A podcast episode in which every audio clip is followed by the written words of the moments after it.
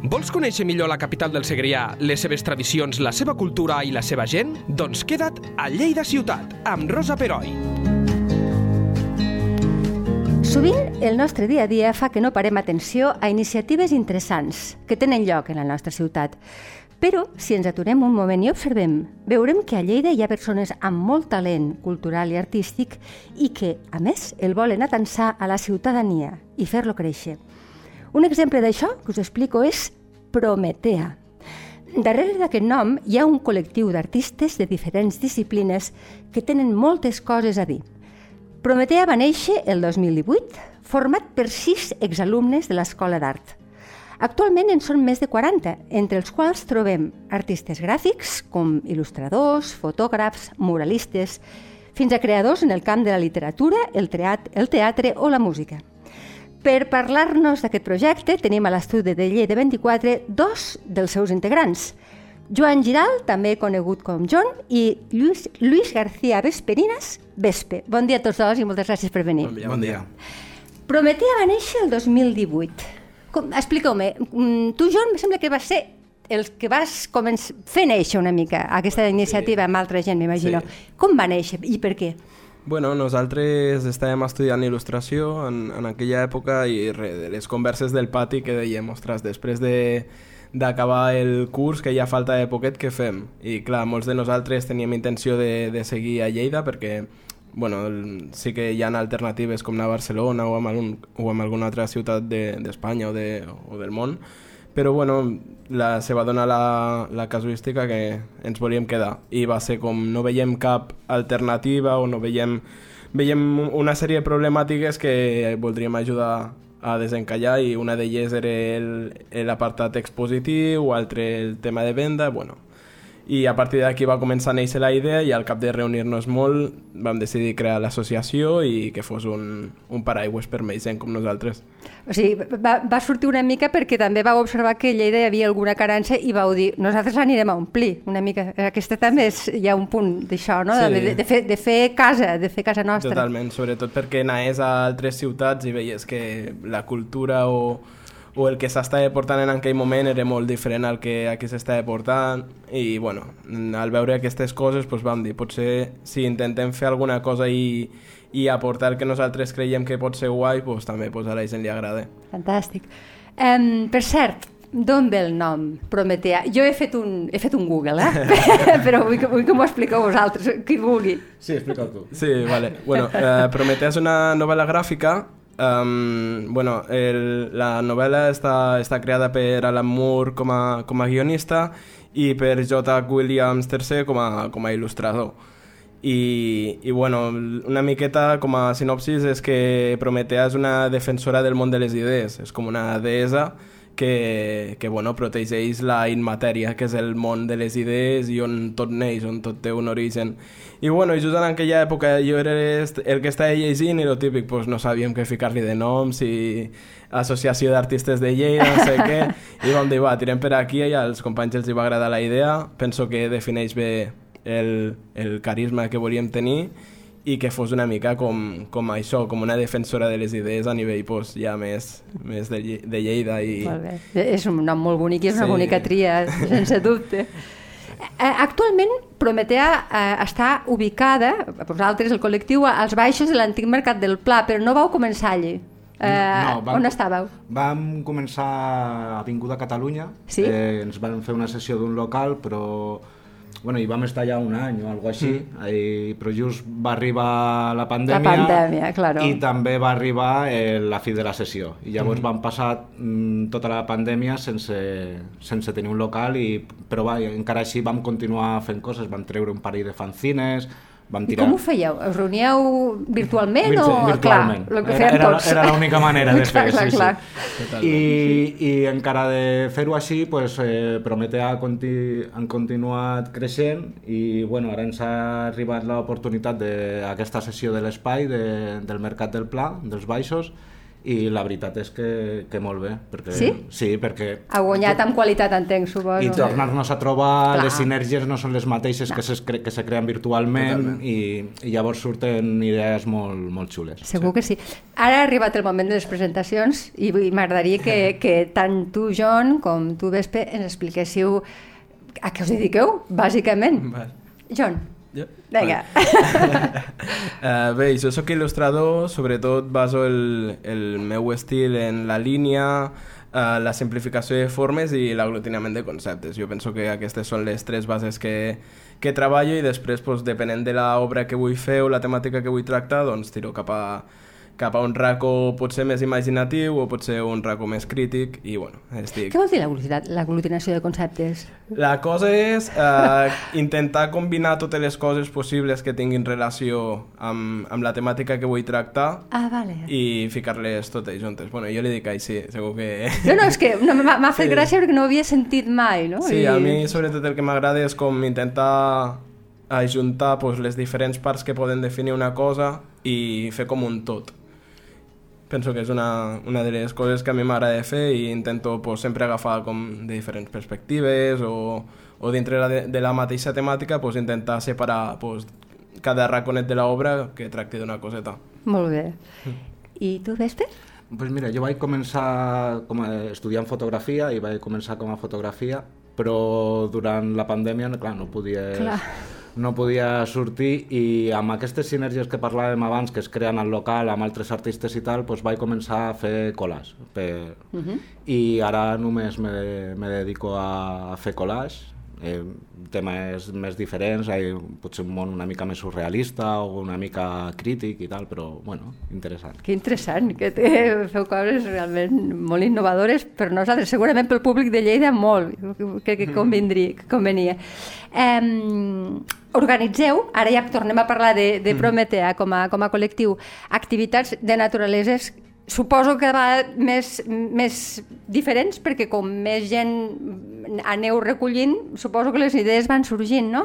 Expliqueu-nos no sé, en què consisteixen, perquè la gent es faci una idea del que feu, del que, del que podem anar a veure o... Sí. Mira, eh, pues mira, el projecte més gran que tenim any a any és la- l'exposició col·lectiva que fem entre totes les membres de, de Prometea. Eh, bueno, Prometea eh, funcionem d'una forma completament assembleària i horitzontal uh -huh. i llavors quan comencem aquest, aquest trajecte no, de la col·lectiva, pues, eh, les persones que volen participar, entre totes decidim la temàtica i una vegada que ja tenim la temàtica pues, desenvolupem un, un discurs i tal i, i intentem participar les màximes possibles. La primera, la primera que vam fer, la primera exposició col·lectiva va ser a l'antic local, que Sí. va, sobre, va ser sobre la gentrificació al casc antic d'aquí de Lleida. Que tu també t'has dedicat amb això de la gentrificació. Sí, eh? sí, sí. El, després la segona la vam fer a Espai Cavallers, Ah, sí, un lloc molt xulo. que era sí. sobre la relació, com influeixen eh, les fronteres mentals i físiques en, en les persones i tal. I ara estem preparant la tercera, que en un principi arribarà al desembre. I que no em podeu fer cap spoiler, clar. Ja el, nou, ja el, nou, ja el nou local. I Eh. dintre de poquet hi haurà, hi haurà avenços. Vale, ho seguirem. Um, va, Molleuser, com veieu la vida cultural lleidatana? Uh, uf. Ah, Més viva de lo que sembla. Sí. sí, no? Més viva de lo que sembla. Lo que passa és que són petits, petits grupuscles Ja. eh, i, Sí. I a vegades no estan comunicats entre si, però se fan més coses de, de les que se creuen. Sí, totalment. Jo amb això, a mi sempre m'agrada dir-ho i fer-li també una miqueta d'espam a la companya, que és el blog Sylvin Action. Perdona, com és? Sylvin Action. Silvin Action, sí. És, és una noia que es diu Silvina, que porta la, la programació cultural de Lleida al mil·límetre. O sigui, se n'entere de tot. I nosaltres just estàvem començant amb Prometea i ja el segon que van començar a fer cosetes ja se'ns va apropar i ens va dir escolta, què és això?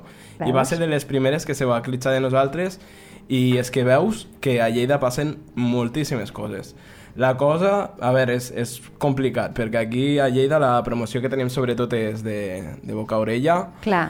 Uh, bueno, i, i sí que van sortint moltes coses, a vegades ens solapem entre nosaltres, també tenim aquesta problemàtica, um, i bueno, jo penso que, que hi ha bastanta oferta, també hi ha demanda, però bueno, a vegades costa una miqueta trobar les vies però per exemple, jo que sé, en, en coses més teatrals a Lleida és, és, és garantia, és una garantia. Sí, potser I- és de les coses què més despuntem. Sí, totalment, totalment. En dramatúrgia, però, sí. Sí, però totalment... O sigui, Sobretot això, infantil.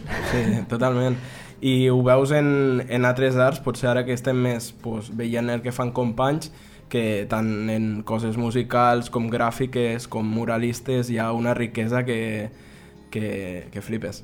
Sí, potser el que caldria és, un, com dieu, unificar-ho, no? I Sí. això és, és trobar, un, trobar una manera, trobar una metodologia. També, Que, que... també perquè a Lleida, jo, jo per lo que m'he trobat, parlo d'algo més personal, eh, hi ha pocs llocs expositius que, que no siguin o tens molt poc ga- bagatge i acabes exposant en un bar o cafeteria Ja. o tens molt bagatge i acabes exposant a la panera.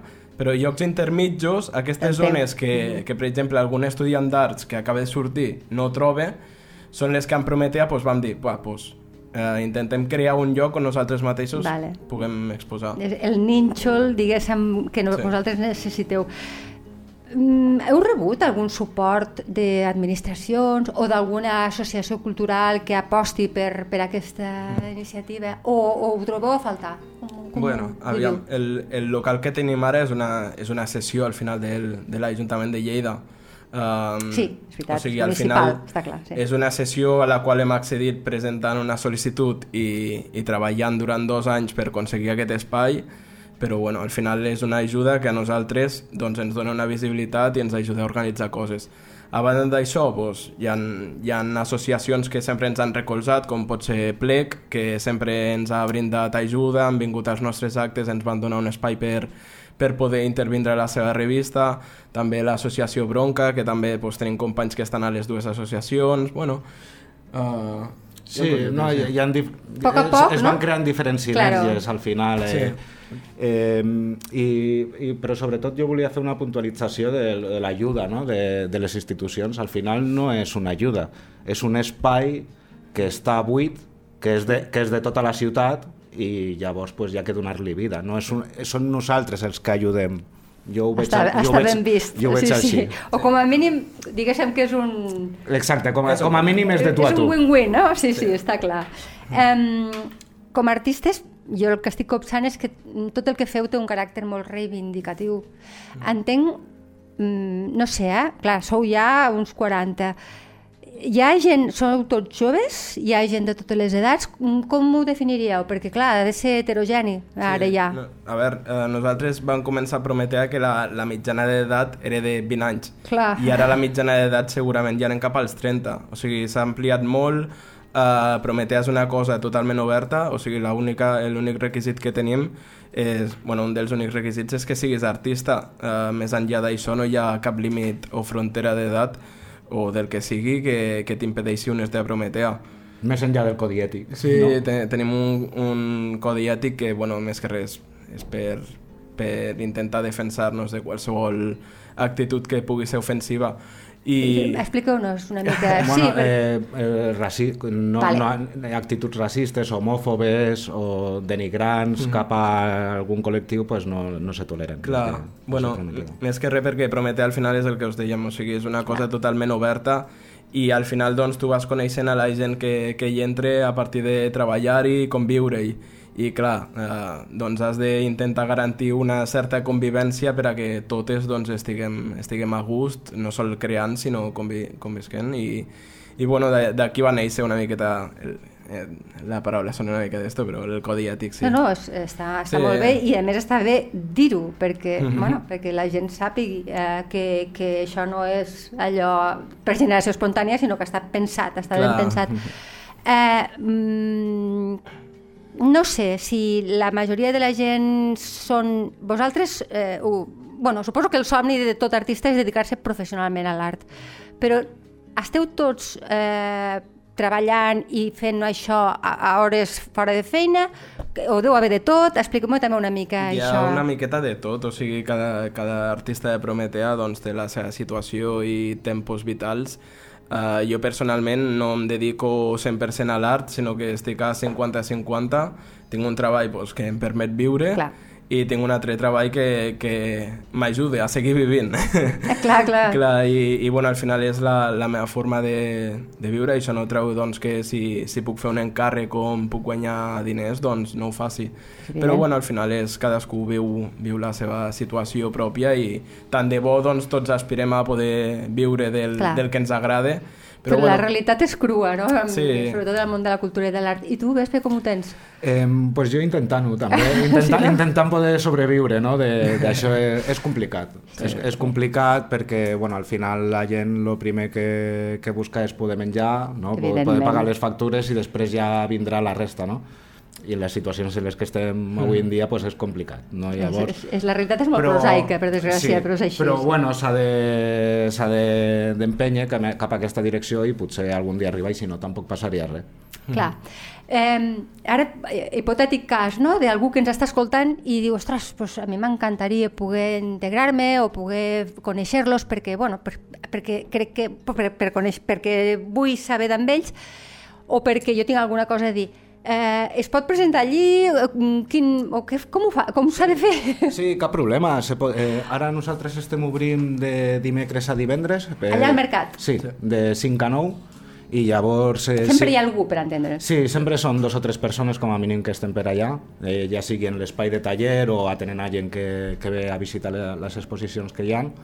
I pues, jo convido a la gent a passar-s'hi per allà, conèixer-nos i si els engresca pues, és tot parlar-ho i, i donar-los la be- la benvinguda. Fantàstic. A les xarxes socials sé que esteu a Instagram i a Facebook. Sí, també estem a Twitter, tot i que no... O sigui, s'encarrega més eh, una companya que sí que està més al dia de Twitter, però sobretot estem a Instagram.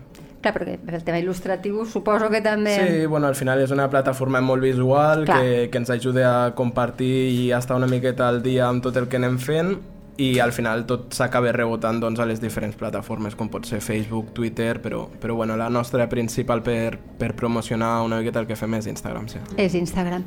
Um, tenint en compte que vau començar el 2018, hi ha una pandèmia pel mig, és a dir, no ho vau tenir fàcil al començar, però ara esteu en un lloc molt millor, eh, heu augmentat exponencialment la gent que, que, que participa, sou optimistes de cara al futur? Com veieu Prometea, per exemple, d'aquí quatre anys més, que són els quatre anys de vida que teniu? heu, fet aquesta projecció? Sí. Perquè potser no l'heu fet, eh? Clar, Pregunto. Jo, jo és que vaig, vaig una mica al dia, perquè, Ja. perquè al final fas una mica d'expectatives i la realitat t'acaba portant per un altre camí. Mm, Bueno, però són més gratis, sí, també, no? totalment. Al final ens va passar una miqueta amb, amb la pandèmia, per exemple, que va ser una cosa super inesperada per tothom Sí. i ens va canviar la vida a totes i bueno, ens, al final va ser una forma de reinventar-nos, de, de passar a potser d'una forma més digital però no de parar de fer coses i de cara d'aquí 4 anys, com ho veig? Doncs espero que amb molts més artistes, amb molta més programació i més activitats i, i òbviament més forts, però, però bueno, al final és una cosa que se va treballant dia a dia i ho anirem veient. I tu? M'ho veus? Eh, Opinió personal, una, també. una, una mica semblant, eh, és que, clar, quatre anys més és, és difícil, no? Saber que pots imaginar, però, bueno, sí, eh, jo sí, mantenint l'esperit que tenim, jo ja estaria conforme. Fantàstic, molt bé, molt bé. Doncs, escolta, um, l'enhorabona. L'enhorabona, no puc dir res més per aquesta iniciativa. Us desitgem des de Lleida 24, evidentment, i a més els micròfons sempre els tindreu oberts per vosaltres, que Prometea tingui un futur ple d'èxit. Gràcies. I moltíssimes gràcies per haver vingut. A vosaltres. A vosaltres. Gràcies. Lleida Ciutat, amb Rosa Peroi, cada dos dijous a lleida24.cat.